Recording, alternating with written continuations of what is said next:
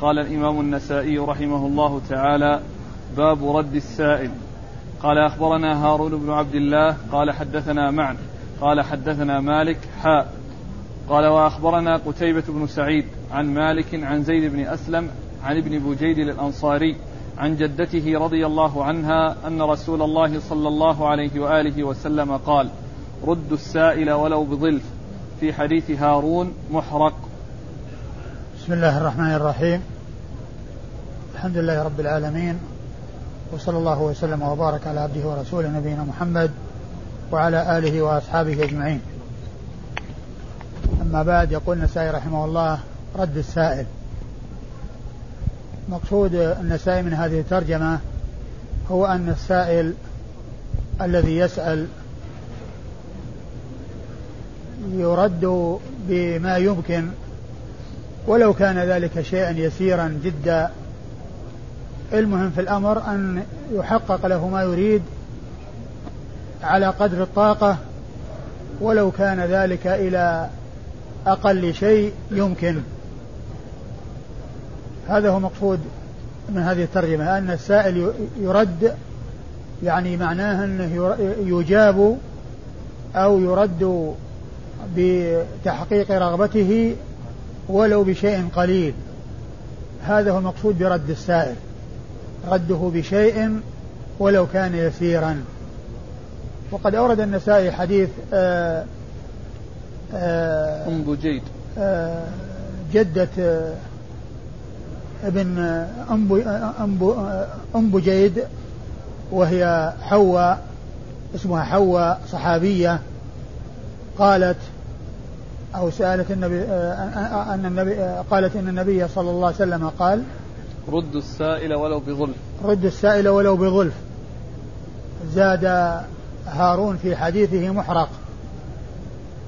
رد السائل ولو بظلف يعني معناه أن السائل يرد ولو بالشيء القليل.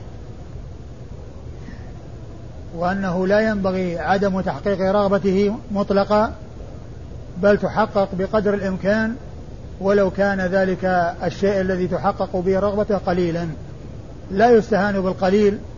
إذا لم يوجد إلا هو فإن له وقع وله شأن وله آآ آآ وله آآ فائدة لمن هو محتاج إلى ذلك القليل. وكلمة ولو يعني إشارة إلى التقليل إشارة إلى التقليل. ومثل هذا ما جاء في الحديث لا تحقرن جارة أن تهدي إلى جارتها ولو فرس شاة. ولو فرس شاة. هو من جنس الظلف. وكذلك التمس ولو خاتما من حديد. يعني هذه أمثلة أولم ولو بشاة.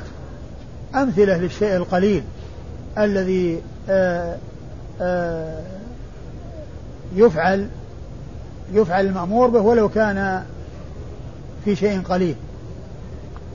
رد السائل ولو بظلف والظلف هو للبقر والغنم مثل الحافر للخيل والبغال والخف للإبل فهو طرف رجلها أو يدها وما يكون عليه من اللحم اليسير الذي هو من أقل الأشياء أو الأتفه الأشياء. فالرسول صلى الله عليه وسلم أرشد إلى رد السائل ولو كان بظلف. يعني ولو كان بهذا الشيء اليسير. ولو بظلف محرق. يعني إشارة إلى قلته أو عدم أهميته لأن هذا فيه إرشاد وتوجيه إلى أن السائل لا يرد بدون شيء. بل يرد بالشيء ولو كان يسيرا جدا. ثم قال في رواية هارون محرق أي ظلف محرق لأن النسائي رواه عن شيخين. الأول هارون ابن عبد الله والثاني قتيبة بن سعيد. فلفظ قتيبة بن سعيد ولو بظلف فقط. وأما هارون اللي هو الشيخ الأول الذي جاء في الإسناد الأول فجاء الظلف موصوفا بمحرق. يعني معناها أن آه، الرواية رواية الشيخين اتفقت عند هذا القدر الذي هو ولو بظلف. وزاد هارون في روايته عما رواه قتيبة وصف الظلف بأنه محرق. وأما إسناد الحديث فيقول النسائي أخبرنا هارون بن عبد الله هو الحمال البغدادي ثقة أخرج حديثه مسلم وأصحاب السنة الأربعة. عن معن وهو بن عيسى معن بن عيسى ثقة ثبت هو أثبت قيل هو أثبت أصحاب مالك. وأخرج حديثه أصحاب الكتب الستة. يروي عن مالك بن أنس إمام دار الهجرة المحدث الفقيه الإمام المشهور أحد أصحاب المذاهب الأربعة المشهورة من مذاهب أهل السنة وحديثه عند أصحاب الكتب الستة. أيوه. ثم قال حاء وأخبرنا قتيبة بن ثم قال حاء وهذه الحاء تدل على التحول من إسناد إلى إسناد. تدل على التحول من إسناد إلى إسناد. ثم قال وأخبرنا قتيبة بن سعيد. قتيبة بن سعيد بن جميل بن طريف البغلاني وبغلان قرية من قرى بلخ وهو ثقة ثبت أخرج له أصحاب كتب الستة. عن مالك. عن عن مالك عن زيد بن أسلم. عن مالك وقد مر ذكره عن زيد بن أسلم وهو ثقة أخرج حديثه أصحاب الكتب الستة. عن ابن بوجيد الأنصاري. عن ابن بوجيد وهو عبد الرحمن بن بوجيد عبد الرحمن ابن بوجيد الأنصاري وهو معدود في الصحابة. أخرج حديثه أبو داود والترمذي والنسائي وهنا غير منسوب ولكنه نسب في طريق أخرى ستأتي بعد أحاديث فقيل عن عبد الرحمن بن بوجيد عن جدته فلم ينسب في هذه الرواية ونسب في الرواية التي ستأتي بعد عدة أحاديث يعني نفس الحديث سيأتي بعد عدة أحاديث وفيه آه الرواية عن عبد الرحمن ابن بجيد أي تسميته وهنا غير مسمى. وحديث أخرجه آه أبو داود والترمذي والنسائي. عن جدته أم بجيد وهي حواء آه صحابية أخرج حديثها أبو داود والترمذي والنسائي.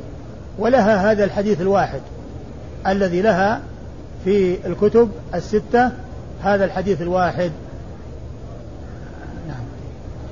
قال باب من, من يسأل ولا يعطى. قال قال أخبرنا ولا يعطي. نعم. باب من من يسأل ولا يعطي. قال أخبرنا محمد بن عبد الأعلى. قال حدثنا المعتمر. قال سمعت بهز بن حكيم يحدث عن أبيه عن جده رضي الله عنه أنه قال سمعت رسول الله صلى الله عليه وآله وسلم يقول لا يأتي رجل مولاه يسأله عن من فضل من فضل عنده فيمنعه إياه إلا دعي له يوم القيامة شجاع أقرع يتلمض فضله الذي منع. ثم ورد النسائي هذه الترجمة الذي يسأل ولا يعطي يعني أنه مذموم وأن على الإنسان إذا سئل وهو قادر ومستطيع ومتمكن أن يحقق الرغبة بقدر الإمكان. وكما مر في الحديث السابق يرد السائل ولو بأقل شيء. يرد السائل ولو بأقل قليل. ما دام أنه لا يمكن إلا ذلك القليل. أورد النسائي حديث آه عبد الله بن عمرو. نعم نعم. معاوية بن حيدة بهز نعم. بهز بن حكيم بن آه ابن معاوية بن حيدة. يعني آه أورد النسائي حديث معاوية بن حيدة صاحب رسول الله صلى الله عليه وسلم. الذي فيه أن إيش اللفظ؟ قال لا يأتي رجل قال لا يأتي رجل مولاه يسأله عن شيء يسأله آه شيء من فضله. يسأله من فضل عنده. من فضل عنده فيمنعه إلا إلا, إلا دعي له يوم القيامة. إلا دعي له يوم القيامة شجاعا أقرع يتلمض يتلمض فضله الذي منع. يتلمذ يتلمض فضله الذي منع. يعني هذا فيه الدلالة على منع مثل ذلك. يعني كون الإنسان يعني يسأل ثم لا يعطي فإنه فإن ذلك مذموم. وقد جاء في هذا الحديث ما يدل على ذمه وأن الإنسان إذا من إذا سأل إذا سأل رجل مولاه والمولى يمكن أن يكون المراد به يعني العتيق يعني يسأل معتقه أو القريب يسأل قريبه أو الصديق الحميم يسأل صديقه لأن المولى يعني يشمل ما هو أعم من ذلك. كما قال آه، يوم لا ينفع مولا عن مولا ينفع يوم لا يغني مولا عن مولا يوم لا يغني مولا عن مولا فالمولى عام. ويأتي خاص ولكنه هنا المراد به العموم. المراد به العموم ويدخل فيه آه العتيق وغير العتيق.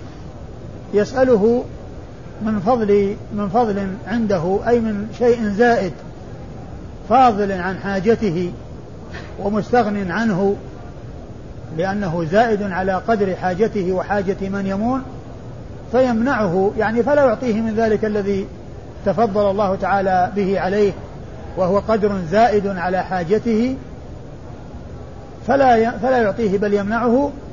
فدعي له يعني دعي له يعني شجاع أقرع يعني دعي شجاع أقرع لهذا الفضل الذي منعه يتلمضه يتلمضه يعني معناه أنه يدير لسانه عليه ويتتبع أثره. كما يتلمض الإنسان في البقايا التي في فمه بحيث يدير لسانه ويحركه حتى يأتي عليها ليزيل تلك الفضلات وتلك الأجزاء آه، التي في فمه أو على شفتيه. هذا هو التلمض يتلمضه يعني يتلمض ذلك الفضل يتبع أثره يعني معناه أنه آه، يعاقب وأنه لا يستفيد من هذا الفضل وأنه آه، يدعى له شجاع أقرع يتلمض ذلك الفضل الذي منع. فهو دال على منع آه، تحقيق مثل هذه الرغبة بل المطلوب هو تحقيق السؤال وإجابة الطلب بقدر الإمكان ولو كان ذلك بشيء يسير كما دل عليه الحديث الذي قبله. الإسناد؟ قال أخبرنا محمد بن عبد الأعلى. وشجاع الأقرع كما عرفنا في درس مضى أو دروس مضت أحاديث هو الحية الغليظة التي آه، تمزق شعر رأسها من شدة آه، سمها وكثرة سمها وشده وشدته. نعم. قال أخبرنا محمد بن عبد الأعلى. أخبرنا محمد بن عبد الأعلى الصنعاني البصري وهو ثقة أخرج حديثه مسلم وأبو داود في القدر والترمذي والنسائي وابن ماجه. عن المعتمر. عن المعتمر بن سليمان بن طرخان التيمي وهو ثقة أخرج له أصحاب الكتب الستة. عن بهز بن حكيم. عن بهز بن حكيم عن بهز آه ابن حكيم بن معاوية بن حيدة وهو صدوق أخرج له البخاري تعليقا وأصحاب السنن. نعم. صدوق أخرج له البخاري تعليقا وأصحاب السنن الأربعة. عن أبيه آه حكيم بن معاوية وهو صدوق أيضا أخرج له البخاري تعليقا وأصحاب السنن الأربعة. صدوق؟ نعم نعم. نعم. ومعاوية بن حيدة صاحب رسول الله صلى الله عليه وسلم وقد أخرج له البخاري تعليقا وأصحاب السنن الأربعة. يعني معنى هذا أن هؤلاء الثلاثة الذين خرجوا لهم آه، متفقون. كل واحد من هؤلاء الثلاثة خرج له البخاري تعليقا وأصحاب السنن الأربعة. قال من سأل بالله عز وجل قال أخبرنا قتيبة قال حدثنا أبو عوانة عن الأعمش عن مجاهد عن ابن عمر رضي الله عنهما أنه قال قال رسول الله صلى الله عليه وآله وسلم من استعاذ بالله فأعيذوه ومن سألكم بالله فأعطوه ومن استجار بالله فأجيروه ومن آتى إليكم معروفا فكافئوه فإن لم تجدوا فادعوا له حتى تعلموا أن قد كافأتموه. ثم ورد النسائي إيش؟ من استعاذ بالله. من سأل بالله عز وجل. من سأل بالله عز وجل. يعني من سأل بالله عز وجل يعني أي أنه يعطى يعني حيث أمكن ذلك. ثم إنه لا ينبغي أن يسأل بالله إلا إذا كان هناك ضرورة وهناك أمر ملجئ إلى ذلك. وأما أن يسأل بالله كل شيء ويكون شأن الإنسان عندما يسأل يكون كل سؤال بالله فهذا لا ينبغي لأن هذا فيه إحراج وفيه آه، إلحاق الضرر وقد يمنع فيتأثر وقد لا يجد المسؤول بدا من المنع. ثم المسؤول يجيب إذا كان هناك آه إذا كانت الإجابة لا ضرر فيها وأنها ممكنة ولا يلزم أن يجاب في كل شيء لأنه لا ينبغي أن يسأل في كل شيء. لأنه قد يسأل عن سر من الأسرار لا يريد الإنسان أن يخبر به فإذا سئل بالله فلا, فلا ينبغي له أن يجيبه لأن الإخبار فيه يعني ليس فيه مصلحة بل قد يكون فيه مضرة. ولهذا لا ينبغي للإنسان أن يسأل بالله كل شيء ومن سئل بالله وكانت الإجابة ممكنة ولا ضرر فيها فإنه يجيبه يعني حيث أمكن ذلك.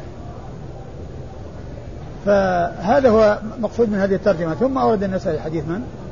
ابن عمر. حديث عبد الله بن عمر ابن الخطاب رضي الله تعالى عنهما أن النبي صلى الله عليه وسلم قال من استعاذ بالله فأعيذوه وفي بعض الروايات من استعاذكم بالله فأعيذوه يعني معناه أنه آه، يحقق له ما يريد. ويمكن مما يريد. وإيش؟ ومن سألكم بالله فأعطوه. ومن سألكم بالله فأعطوه. يعني من سألكم شيئا فأعطوه إياه. لكن كما قلت حيث أمكن ذلك. لأنه لا ينبغي أن يسأل بالله كل شيء ولا يلزم أن يجيب المسؤول عن كل شيء لأن من الأشياء ما لا ينبغي أن يسأل عنه وليس لل... وقد لا يكون للمسؤول فائدة بالإجابة بل قد يكون عليه مضرة في الإجابة. فلا يلزمه أن يجيب عن كل شيء وإنما إذا كان السؤال يعني في أمر لا محذور فيه ولا إشكال فيه فإنه ينبغي أن تحقق الرغبة بأن يجاب إلى ما سأل. يجاب إلى ما سأل. من سأل بالله فأعطوه. ومن استجار بالله فأجيروه ومن استجار بالله فأجيروه. نعم. ومن آتى إليكم معروفا فكافئوه. ومن آتى إليكم يعني أعطى يعني آه، آه، من من الإيتاء أو من الإتيان لأنه من أتى بغير همز وبغير مد يعني فعل أتى معروفا يعني فعل معروفا فكافئوه. أو آتى معروفا يعني أعطاكم معروفا أعطاكم وناولكم فهو يصلح. يعني هذا وهذا آتى وأتى. ومن أتاكم ومن ومن أتى معروفا ومن أتى إليكم معروفا. ومن أتى إليكم معروفا ومن آتى إليكم. لأن أتى من الإتيان من من الإتيان.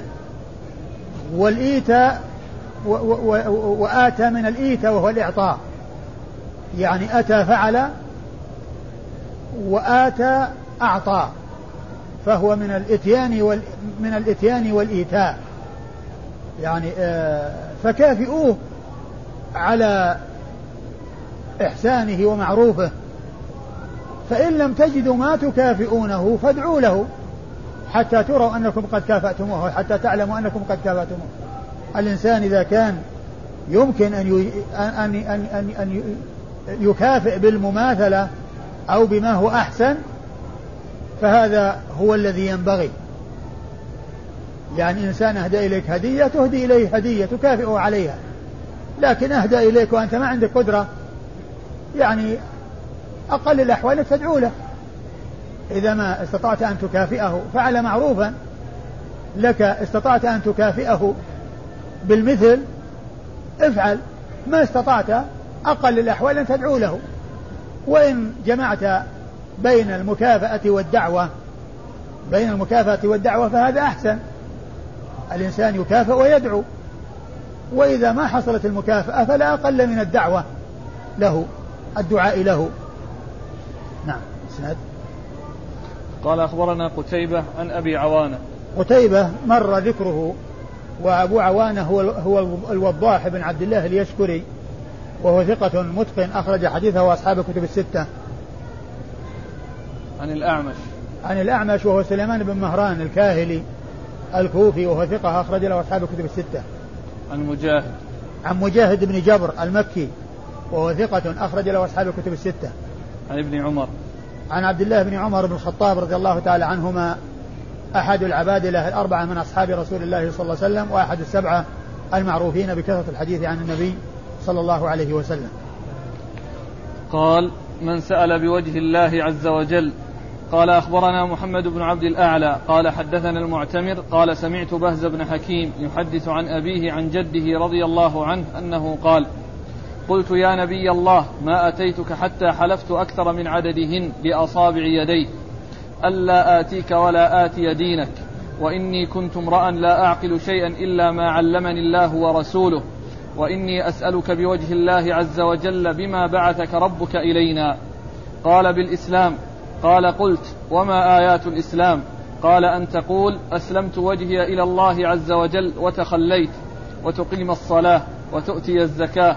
كل مسلم على مسلم محرم أخوان نصيران. لا يقبل الله عز وجل من مشرك بعدما أسلم عملا أو يفارق المشركين إلى المسلمين. ثم أورد النسائي آه هذه الترجمة وهي السؤال بوجه الله. السؤال بوجه الله. وقد مر الحديث يعني الذي أورده النسائي هنا فيما مضى وهو بلفظ آخر بوحي الله وهنا بوجه الله. وكل من الوحي والوجه صفة من صفات الله عز وجل لأن الوحي هو كلام الله وكلام الله صفة من صفاته والوجه صفة من صفاته والوجه صفة من صفاته. فهنا الرواية الرواية جاءت بالوجه. وقد أورد النسائي حديث آه، بهز معاوية بن حيدة نعم نعم. حديث معاوية بن حيدة رضي الله تعالى عنه أن النبي صلى الله عليه وسلم أن إيش؟ قال يا نبي الله ما أتيتك حتى حلفت أكثر؟ قال معاوية. إي نعم. أيوه. قال قلت يا نبي الله ما أتيتك حتى حلفت أكثر من عددهن؟ قلت يا نبي الله ما أتيتك إلا وقد حلفت أكثر من عددهن يصيب يشير إلى أصابع يديه. يعني من حلف أيمانا بعدد أصابع اليدين. آه أن لا يأتيه ولا يأتي دينه. يعني أن لا يأتي للرسول صلى الله عليه وسلم ولا يأتي دين الرسول صلى الله عليه وسلم ولا يدخل في هذا الدين. يعني معناه من شدة عداوته وبغضه لهذا الدين. ثم إن الله سبحانه وتعالى فتح عليه وتحول من حال البغض إلى حال الحب وحال ومن حال البعد والنفرة. إلى حال الرغبة. إلى حال الرغبة. ألا آتيك ولا آتي دينك. إيش بعده؟ وإني كنت امرأ لا أعقل شيئا إلا ما علمني الله ورسوله. وإني كنت امرأ لا أعقل شيئا إلا ما علمني الله ورسوله. وإني أسألك بوجه الله بما بعثك الله. بما بعثك الله. يعني بأي شيء بعثك الله. قال بالإسلام. قال وما آيات الإسلام؟ قال أن تقول أسلمت وجهي لله وتخليت وتقيم الصلاة وتؤتي الزكاة.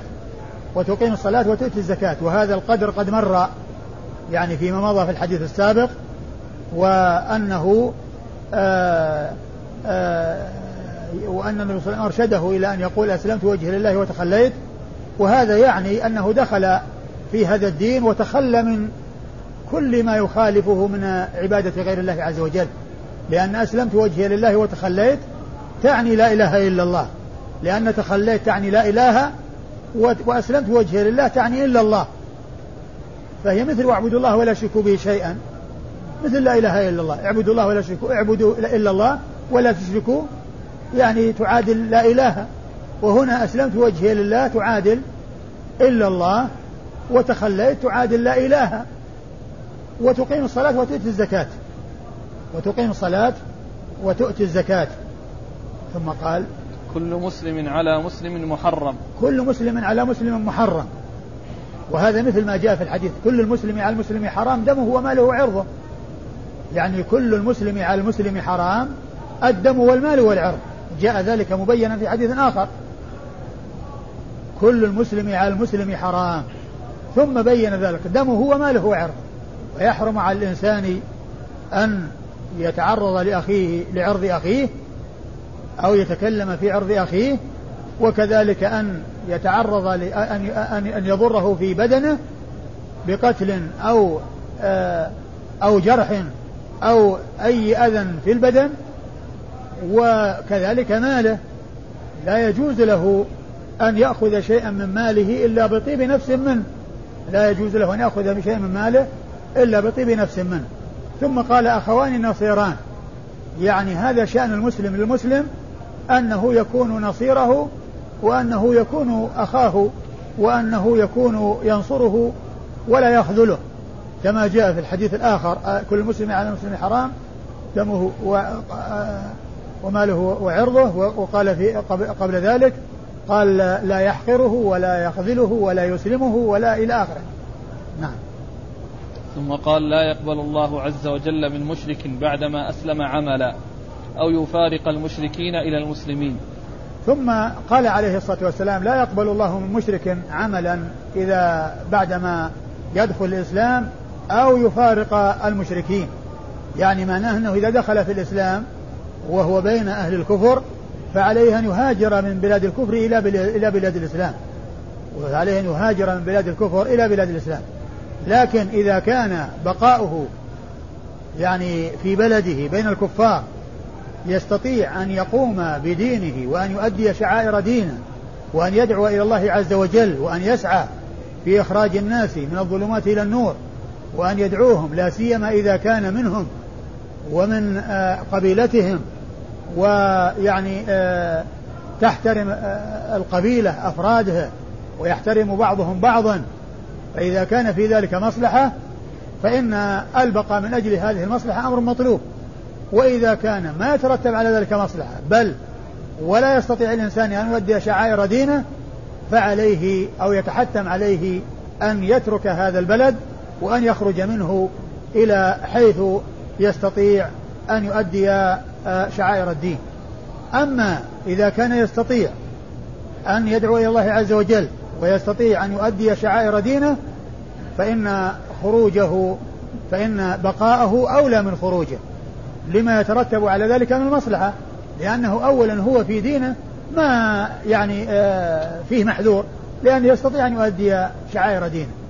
وبالنسبة لغيره ما دام في مصلحة وهو الدعوة والإرشاد إلى الخير والدعوة إلى إخراج الناس من الظلمات إلى النور فهذا مطلب حسن ومقصد حسن وقد قال عليه الصلاة والسلام إنما الأعمال بالنيات إنما الأعمال بالنيات فهو لم يرغب البلاد بلاد الكفار أو لم يبقى في بلاد الكفار رغبة فيها بل رغبة في إخراج الناس من الظلمات إلى النور ما دام هو متمكن من أن يؤدي شعائر دينه نعم. قال الإسناد تقدم. قال أخبرنا محمد بن عبد الأعلى عن المعتمر عن بهز بن حكيم عن أبيه عن جده. هذا الإسناد كله تقدم قريبا. نعم. قال من يسأل بالله عز وجل ولا يعطي به. قال أخبرنا محمد بن رافع. من, قال من يسأل؟ ضبطت بالوجهين. إيش بالوجهين؟ أي من يسأل؟ هكذا عند السندي. أيوه. يقول بالفتح؟ يجوز بالبناء على الفاعل والبناء على المفعول. يسأل؟ أي أيوه. نقرأ بالضم. والله هي أقرب لأنه يسأل ولا يعطي لأن الذي لا يعطي هو الذي يسأل. يقول يعني الذي لا إلا إذا كانت يعني يسأل ولا يعطى. يمكن. يسأل ولا يعطى يعني تمشي يقول إذا كانت يسأل ولا يعطى أو يسأل ولا يعطي. يعني هذه مع هذه. هو يقول يعني جمع بين القبيحين يسأل بالله وكذلك إذا سئل بالله لا يعطي به. ها؟ يقول يعني جمع بين القبيحين أين؟ نعم. يسأل بالله وفي وجه آخر كذلك أنه إذا سئل بالله لا يعطي يعني هو يسأل بوجه يسأل بالله ولا يعطي يعني آه، كونه يعني جمع بين وصفين كونه سئل بالله يعني ولم يحقق الرغبة يعني ويجاب من سأل بالله وكونه لا يعطي لأن الحين السؤال بالله هو من شخص والإعطاء من شخص فهي تستقيم إذا قيل يسأل بالله ولا يعطي أو يسأل بالله ولا يعطى يسأل بالله ولا يعطى يعني تكون متفقة أو يسأل بالله ولا يعطي. عندنا يعني ذاك الذي يسأل بالله ولا يعطى يعني كونه سأل بالله ولم يحصل له ما يريد. وكان يعني لا ينبغي له أن يستهين بالسؤال بالله وأن يجعل السؤال بالله يعني أمرا سهلا يعني يجري على لسانه بسهولة. بل يعني ينبغي له أن يتحرز من ذلك كما أسلفت من قبل. لا ينبغي أن يسأل بالله كل شيء ولا أن يجاب من سأل بالله على كل شيء يعني مما سأل عنه. نعم. من يسأل بالله عز وجل ولا يعطي به. أيوة. قال أخبرنا محمد بن رافع قال حدثنا ابن أبي فديك قال أخبرنا ابن أبي ذئب عن سعيد بن خالد القارضي عن إسماعيل بن عبد الرحمن عن عطاء بن يسار عن ابن عباس رضي الله عنهما أن رسول الله صلى الله عليه وآله وسلم قال ألا أخبركم بخير الناس منزلا؟ قلنا بلى يا رسول الله. قال رجل آخذ برأس فرسه في سبيل الله عز وجل حتى يموت أو يقتل وأخبركم بالذي يليه؟ قلنا نعم يا رسول الله. قال رجل معتزل في شعب يقيم الصلاة ويؤتي الزكاة ويعتزل شرور الناس. وأخبركم بشر الناس. قلنا نعم يا رسول الله. قال الذي يسأل بالله عز وجل ولا يعطي به. ثم أورد النسائي إيش الترجمة؟ من يسأل بالله عز وجل. من يسأل بالله ولا يعطي. من يسأل بالله ولا يعطي. ثم أورد حديث من؟ حديث ابن عباس. ثم أورد النسائي حديث ابن عباس. وهو قول النبي صلى الله عليه وسلم لا أخبركم آه، بأعلى الناس بخير الناس منزلة. بخير الناس منزلة. إيش قال؟ قلنا بلى يا رسول الله. قال رجل آخذ برأس فرسه في سبيل الله عز وجل حتى يموت أو يقتل. آه قال ألا أخبركم بخير الناس منزلة؟ قالوا بلى يا رسول الله. قال آه، رجل آخذ بعنان فرسه حتى يقتل في سبيل الله حتى يموت أو يقتل. يعني معناه أنه مداوم القتال مداوم الجهاد دائم على الجهاد. يعني ملازم له. يعني حتى يقتل في سبيل الله أو يموت في سبيل الله أو يموت بغير قتل. معناه أنه مداوم للجهاد وملازم للجهاد فتأتيه منيته إما قتلا وإما موتا بدون قتل. يعني لأنه دائما في الجهاد فتوافيه منيته وهو مجاهد. فسواء كان ذلك عن قتل بأيدي الأعداء أو بموت يعني بدون أن يكون هناك قتل والمقصود من ذلك الملازمة والمداومة للجهاد. يعني معناه أنه آخذ بعنان فرسه مداوما على الجهاد حتى يموت أو يقتل. حتى يموت أو يقتل. ثم قال ألا أخبركم بالذي يليه نعم. أيوة. قلنا نعم يا رسول الله. قال رجل معتزل في شعب يقيم الصلاة ويؤتي الزكاة ويعتزل شرور الناس. ثم قال رجل معتزل في شعب يقيم الصلاة ويؤتي الزكاة ويعتزل شرور الناس. يعني يبتعد عن شرور الناس ويخلص الناس من شره أيضا. يعني يسلم يسلم الناس من شره ويسلم هو من شرورهم. وهذا آه، فيه دلالة على يعني فضل الاعتزال ولكن حيث يكون الأمر يدعو إلى ذلك وحيث يكون خيرا من الخلطة. أما إذا كان في الخلطة ومخالطة الناس ودعوتهم إلى الخير وأمرهم بمعروف بالمعروف ونهيهم عن المنكر والصبر على أذاهم ومنع ومنع نفسه أن يصدر منه أذى على غيره فإن الخلطة تكون أحسن. وعلى هذا فالعزلة والخلطة يكون بعضهما أحسن من بعض. فالعزلة تكون أحسن حيث لا يكون تلك الأمور التي تكون الخلطة فيها أفضل ويكونه يعني ينفع الناس ويصبر على أذى الناس ويسلم الناس من شره وهو ينفعهم وبقاؤه خير له ولهم. بقاؤه خير له ولهم. وإذا لم يكن بقاؤه خير له ولهم ويخفى على نفسه ولا يستطيع فعند ذلك تكون العزلة خيرا من الخلطة. فهنا أرشد إلى فضل العزلة ولكنها حيث تكون خيرا من الخلطة. أما إذا كانت الخلطة خيرا منها فإن ترك العزلة والبقاء على مخالطة الناس أو لا أيوة ثم الثالث. وأخبركم بشر الناس. قلنا نعم يا رسول الله. قال الذي يسأل بالله عز وجل ولا يعطي به. ثم قال لا أخبركم بشر الناس. قالوا نعم قال الذي يسأل بالله ولا يعطي. يعني لا يقدر يعني السؤال بالله. وقد ذكرت آنفا أن السؤال بالله لا ينبغي أن يبتذل وأن الإنسان يسأل بالله كل شيء وأن يسأل بالله دائما وأبدا وكل ما يسأل يكون سؤاله بالله هذا لا يصلح. ثم السؤال أو إجابة السائل بالله آه، فيها تفصيل. إذا كان هناك مضرة في إجابته وليس هناك مصلحة في إجابته كأن يسأل عن سر من الأسرار التي لا ينبغي للإنسان أن يبوح بها من شؤونه الخاصة التي لا حاجة إليها. ولا هذا فليس له أن يجيبه لأن السؤال أصل السؤال ليس في محله.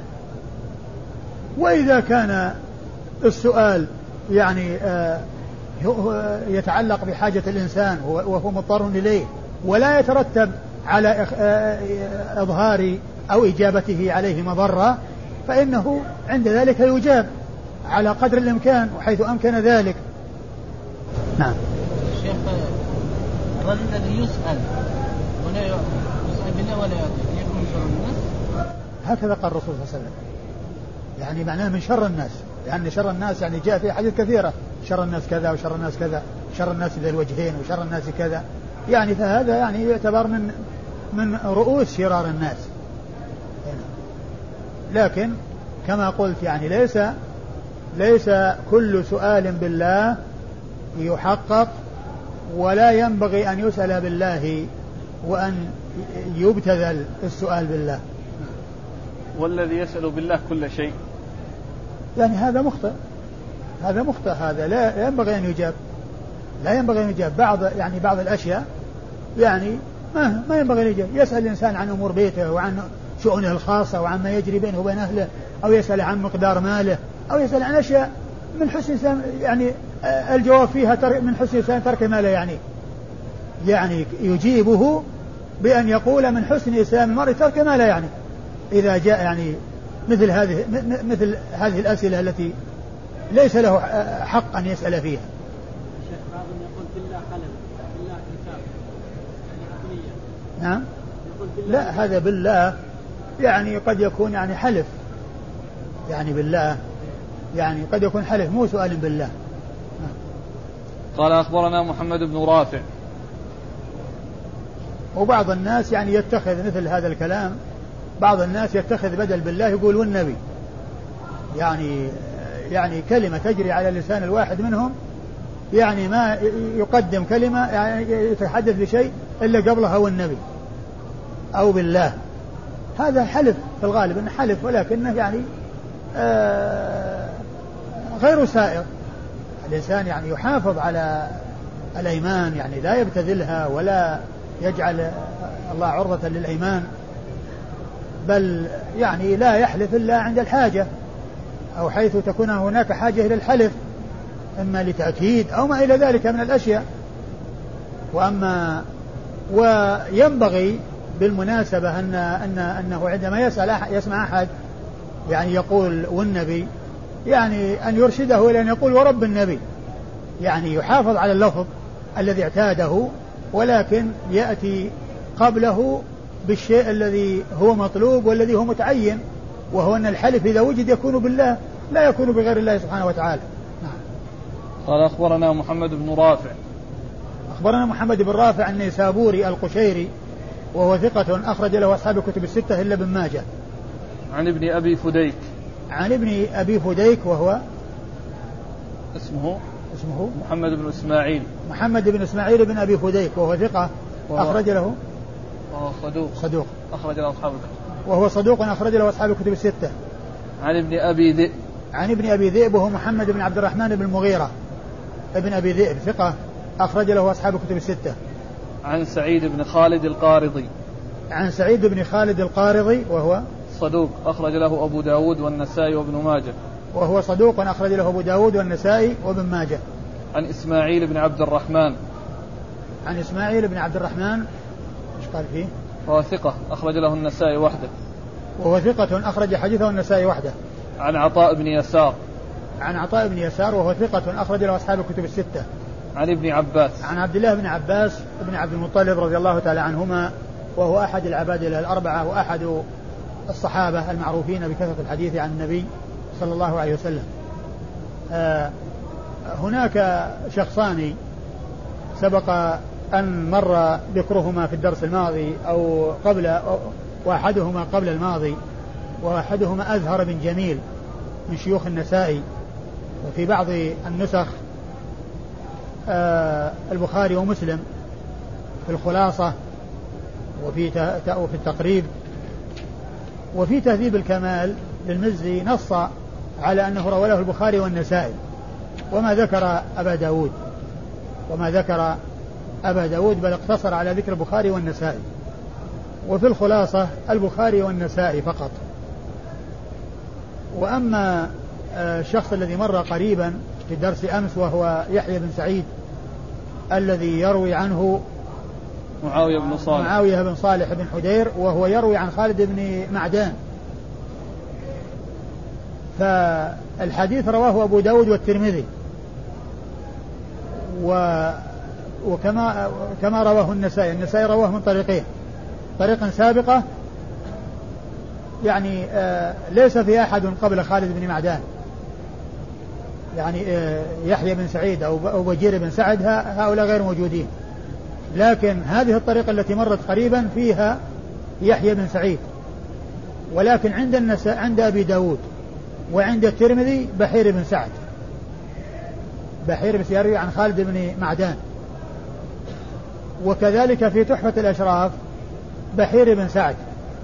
وعلى هذا فالذي يظهر أن يحيى بن سعيد تصحيف وبحير قريبة من يحيى في الرسم.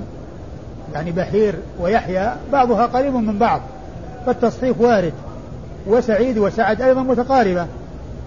فالذي يظهر أن يعني أنه بحير بن سعد وليس يحيى بن سعيد لأنه أولا في في آه، تهذيب في في, في, في, في التحفة تحفة الأشراف بحير بن سعد يروي عن خالد بن معدان الحديث نفسه.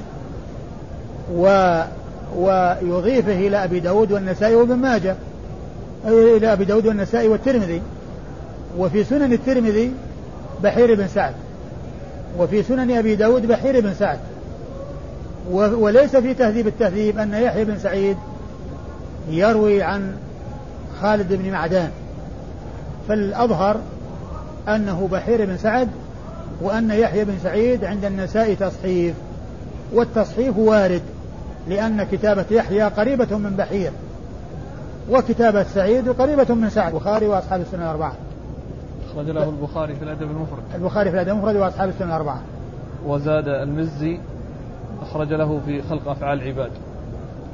أي نعم يعني هو هو فيما يتعلق بالنسبة لغير الصحيح يعني لا يلتزم الإتيان بكل ما هو الصحيح بما هو خارج الصحيح. وإنما يذكر في الغالب أهمها أو أشهرها. قال ثواب من يعطي. قال أخبرنا محمد بن المثنى قال حدثنا محمد قال حدثنا شعبة عن منصور قال سمعت ربعيا يحدث عن زيد بن ظبيان رفعه إلى أبي ذر رضي الله عنه عن النبي صلى الله عليه وآله وسلم أنه قال ثلاثة يحبهم الله عز وجل وثلاثة يبغضهم الله عز وجل. أما الذين يحبهم الله عز وجل فرجل أتى قوما فسألهم بالله عز وجل ولم يسألهم بقرابة بينه وبينهم فمنعوه فتخلفه رجل بأعقابهم فأعطاه سرا لا يعلم بعطيته إلا الله عز وجل والذي أعطاه. وقوم ساروا ليلتهم حتى إذا كان النوم أحب إليهم مما يعدل به نزلوا فوضعوا رؤوسهم فقام يتملقني ويتلو آياتي. ورجل كان في سرية فلقوا, فلقوا العدو فهزموا. فأقبل فلقوا. فلقوا العدو فهزموا. فأقبل بصدره حتى يقتل أو يفتح الله له. والثلاثة الذين يبغضهم الله عز وجل الشيخ الزاني والفقير المختال والغني الظلوم. ثم أورد النسائي هذه الترجمة وهي ثواب من يعطي ثواب من يعطي يعني أنه آه، له ثواب عظيم وجزاء جزيل من الله سبحانه وتعالى. وهنا أورد النسائي حديث آه، أبي ذر. حديث أبي ذر رضي الله تعالى عنه وفيه أن هذا الذي يعطي يعني ممن يحبه الله عز وجل ممن يحبه الله عز وجل وهذا يدل على فضله. وعلى يعني آه، فضل العمل الذي يقوم به لأن هذا مما يحبه الله سبحانه وتعالى ويثيب فاعله عليه ويثيب فاعله عليه. فقال عليه الصلاة والسلام ثلاثة يحبهم الله وثلاثة يبغضهم الله. فذكر الثلاثة الذين يحبهم الله وهو أن رجلا جاء إلى قوم وسألهم بالله ولم يسألهم لقرابة بينه وبينه بينه وبينهم وإنما هو شخص لا قرابة له بينهم ولكنه سأل سألهم بالله.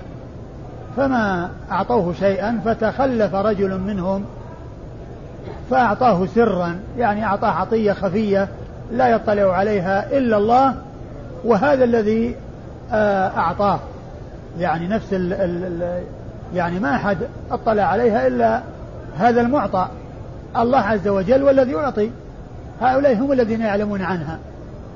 يعني معناها أنها خفية لا يعلمها أحد. الله يعلمها والشخص الذي أعطاه يعلمها. الشخص الذي أعطاه يعلمها يعني معناه آه، إشارة إلى إخفائها. وهذا هو محل الشاهد من إرادة الحديث. ورجل وقوم ساروا ليلتهم حتى وقوم ساروا ليلتهم حتى إذا جاءوا في آخر الليل وقد تعبوا واحتاجوا إلى النوم وغلبهم النوم والواحد منهم متى يصل إلى الأرض حتى يضع رأسه عليها وينام؟ وكان النوم أع... أ... أ... إيش؟ أحب إليهم مما يعدل أحب به. أحب إليه أحب إليهم مما يعدل به. يعني معناه ما يساوي النوم عندهم شيء. لا يساويه يعني غال عندهم لا يعدله شيء لشدة حاجتهم إليه. لشدة حاجتهم إلى النوم لأنهم ليلهم وهم سائرون ويعني آه، تعبوا في السير فنزلوا في آخر الليل والواحد منهم متى يصل إلى الأرض حتى يضع خده وينام؟ فكان النوم أحب إليهم مما يعدل به يعني لا لا يماثله شيء لا يماثله شيء ولا يعدله شيء عندهم يعني معناه أنه غال ونفيس عندهم وهم بأشد الحاجة إليه. ولا يعدلون به شيئا. فلم ينم ولكنه قام يتلو آيات الله ويتملق الله عز وجل يعني معناه يتودد ويلح عليه في الدعاء ويسأله ويطلب آه، إحسانه وبره. فهذا آه، آه، الرجل الثاني ممن يحبه الله عز وجل. والثالث ورجل كان في سرية فلقوا العدو فهزموا. فأقبل بصدره حتى يقتل أو يفتح الله له. يعني ورجل ثبت كانوا في سرية فحصل انهزام ولكنه ثبت وأقبل ولم يدبر حتى يتحقق إما القتل وإما النصر. إما القتل وإما النصر. يعني معناه هو ومن يكون مثله هو ومن يكون مثله. وثلاثة قال والثلاثة الذين يبغضهم الله عز وجل الشيخ الزاني. أيوة. والفقير المختال والغني الظلوم. والثلاثة الذين يبغضهم الله الشيخ الزاني وهو الرجل الكبير الهرم الذي ذهب عنه الشباب وقوة الشباب ولكن عنده الخبث وعنده سوء الطوية وسوء العمل. فهو مع أن الشباب ولى والقدرة القدرة الكاملة غير موجودة إلا أنه لما عنده من الخبث وما عنده من سوء العمل يتعلق يعني ب أو يتجه إلى الأمور المحرمة. يعني الشيخ الزاني يعني الرجل الكبير الذي هو ليس شاب لأن كلهم مذمومون ولكن هذا أشد لأن هذا يعني مع ضعفه ومع عدم قدرته إلا أن نفسه متعلقة بالسوء ومرتبطة بالسوء. والفقير المختال الفقير المختال يعني العائل المستكبر كما جاء في بعض الروايات بعض الأحاديث عائل مستكبر لأن الغنى هو الذي يعني قد يكون معه الاستكبار.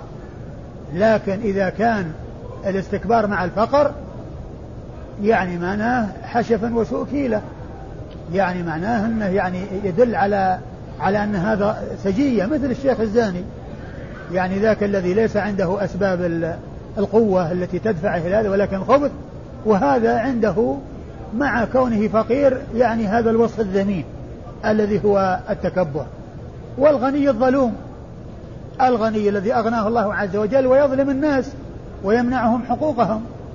مع أن الله عز وجل أقدره ولهذا جاء في الحديث مطل الغني ظلم مطل الغني ظلم يعني كل إنسان عنده قدرة على السداد ولكنه يماطل ويمتنع هذا ظلم يعني والغني الظلوم مثل قوله مطل الغني ظلم لأنه عنده قدرة على السداد وعلى الوفاء ولكنه يماطل الناس لسوء تصرفه وسوء فعله. ومثل هؤلاء أو من هؤلاء آه، أولئك الذين يتجهون إلى استخدام العمال واستخدامهم ثم بعد ذلك يظلمونهم ولا يعطونهم حقوقهم أو يؤخرونها عليهم مع أنهم عندهم القدرة على ذلك. فإن الظلم من الغني ومنع الحق مع قدرته عليه لا شك أن هذا من من أشد الظلم و وقد قال عليه الصلاة والسلام مطل الغني ظلم. مطل الغني ظلم وإذا أحيل أحدكم على مليء فليحتل. نعم اسناد قال أخبرنا محمد بن المثنى. أخبرنا محمد المثنى هو العنزي أبو موسى الملقب بالزمن البصري ثقة ثبت أخرج له أصحاب الكتب الستة بل هو شيخ لأصحاب الكتب الستة. عن محمد.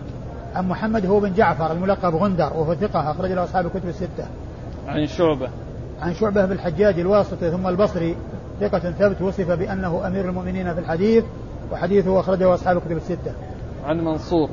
عن منصور بن المعتمر الكوفي وهو ثقة أخرج له أصحاب الكتب الستة.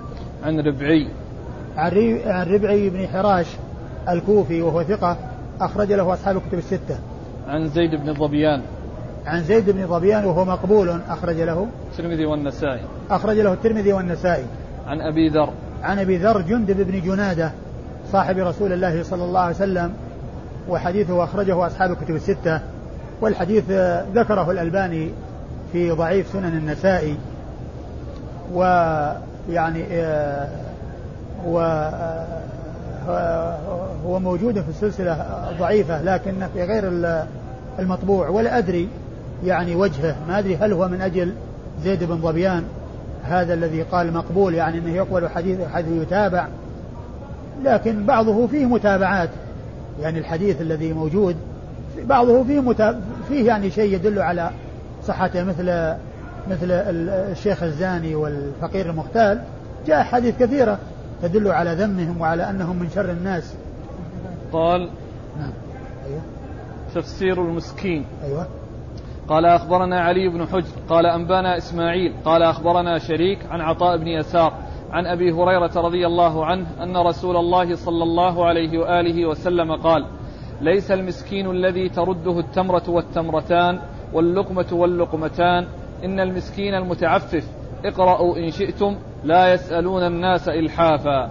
ثم ورد النسائي هذا الترجمة تفسير المسكين يعني ما هو المسكين أو من هو المسكين حقا لأن الحديث فيه تفسير المسكين حقا. وقد أورد النسائي حديث من؟ أبي هريرة. حديث أبي هريرة قوله قال عليه الصلاة والسلام ليس المسكين الذي ترده اللقمة واللقمتان والتمرة والتمرتان. وإن وإن المسكين وإن إن, إن المسكين الذي المتعفف إن المسكين المتعفف الذي لا يسأل ولا يفطن له فيتصدق عليه كما جاء مبينا في الرواية الأخرى والأحاديث الأخرى. هذا هو المسكين حقا. المسكين حقا ذلك الذي يكون شديد الحاجة ويكون متعففا ولا يمد يده ولا يفطن له فيتصدق عليه. هذا هو المسكين حقا. وذاك مسكين لكن ليس هو المسكين حقا. يعني ذاك المحتاج الذي يمد يده لا يقال إنه ليس مسكين وإنما الذي نفي عنه المسكنه الحق الأشد. لأن هذا يحصل شيء يأكله. وأما هذا جالس في بيته لا هو متعفف ولا يسأل. فيكون شديد الحاجة ومع ذلك لا يمد يده. فهذا هو المسكين حقا وذاك مسكين. لكنه ليس هو المسكين حقا. فهذا مثل قوله صلى الله عليه وسلم ليس الواصل بالمكافئ إنما الواصل الذي إذا قطعت رحمه وصلها. يعني معنى هذا هو الواصل حقا. وذاك يعني آه يعني ليس واصلا يعني آه حقا. وإن كان يعني هذا شيء طيب هي المكافأة والمقابلة بالمثل. وكذلك أيضا ليس الشديد بالسرعة إنما الشديد الذي يمسك نفسه عند الغضب. يعني لا يعني أن القوي ليس بشديد. الذي هو قوي في جسده وفي قوته وفي مغالبته ومصارعته هو قوي شديد. لكن الشديد حقا هو الذي يملك نفسه عند الغضب. الشديد حقا هو الذي يملك نفسه عند الغضب. فهذا نفي يعني ليس ليس معنى ذلك أن الذي ينفى عنه لا يكون متصفا بذلك الوصف بل أنه ليس متصفا به على التمام والكمال. وإنما الذي يتصف به على التمام والكمال هو الذي يأتي فيما بعد في الإثبات لأن الجملة تأتي فيها نفي وإثبات.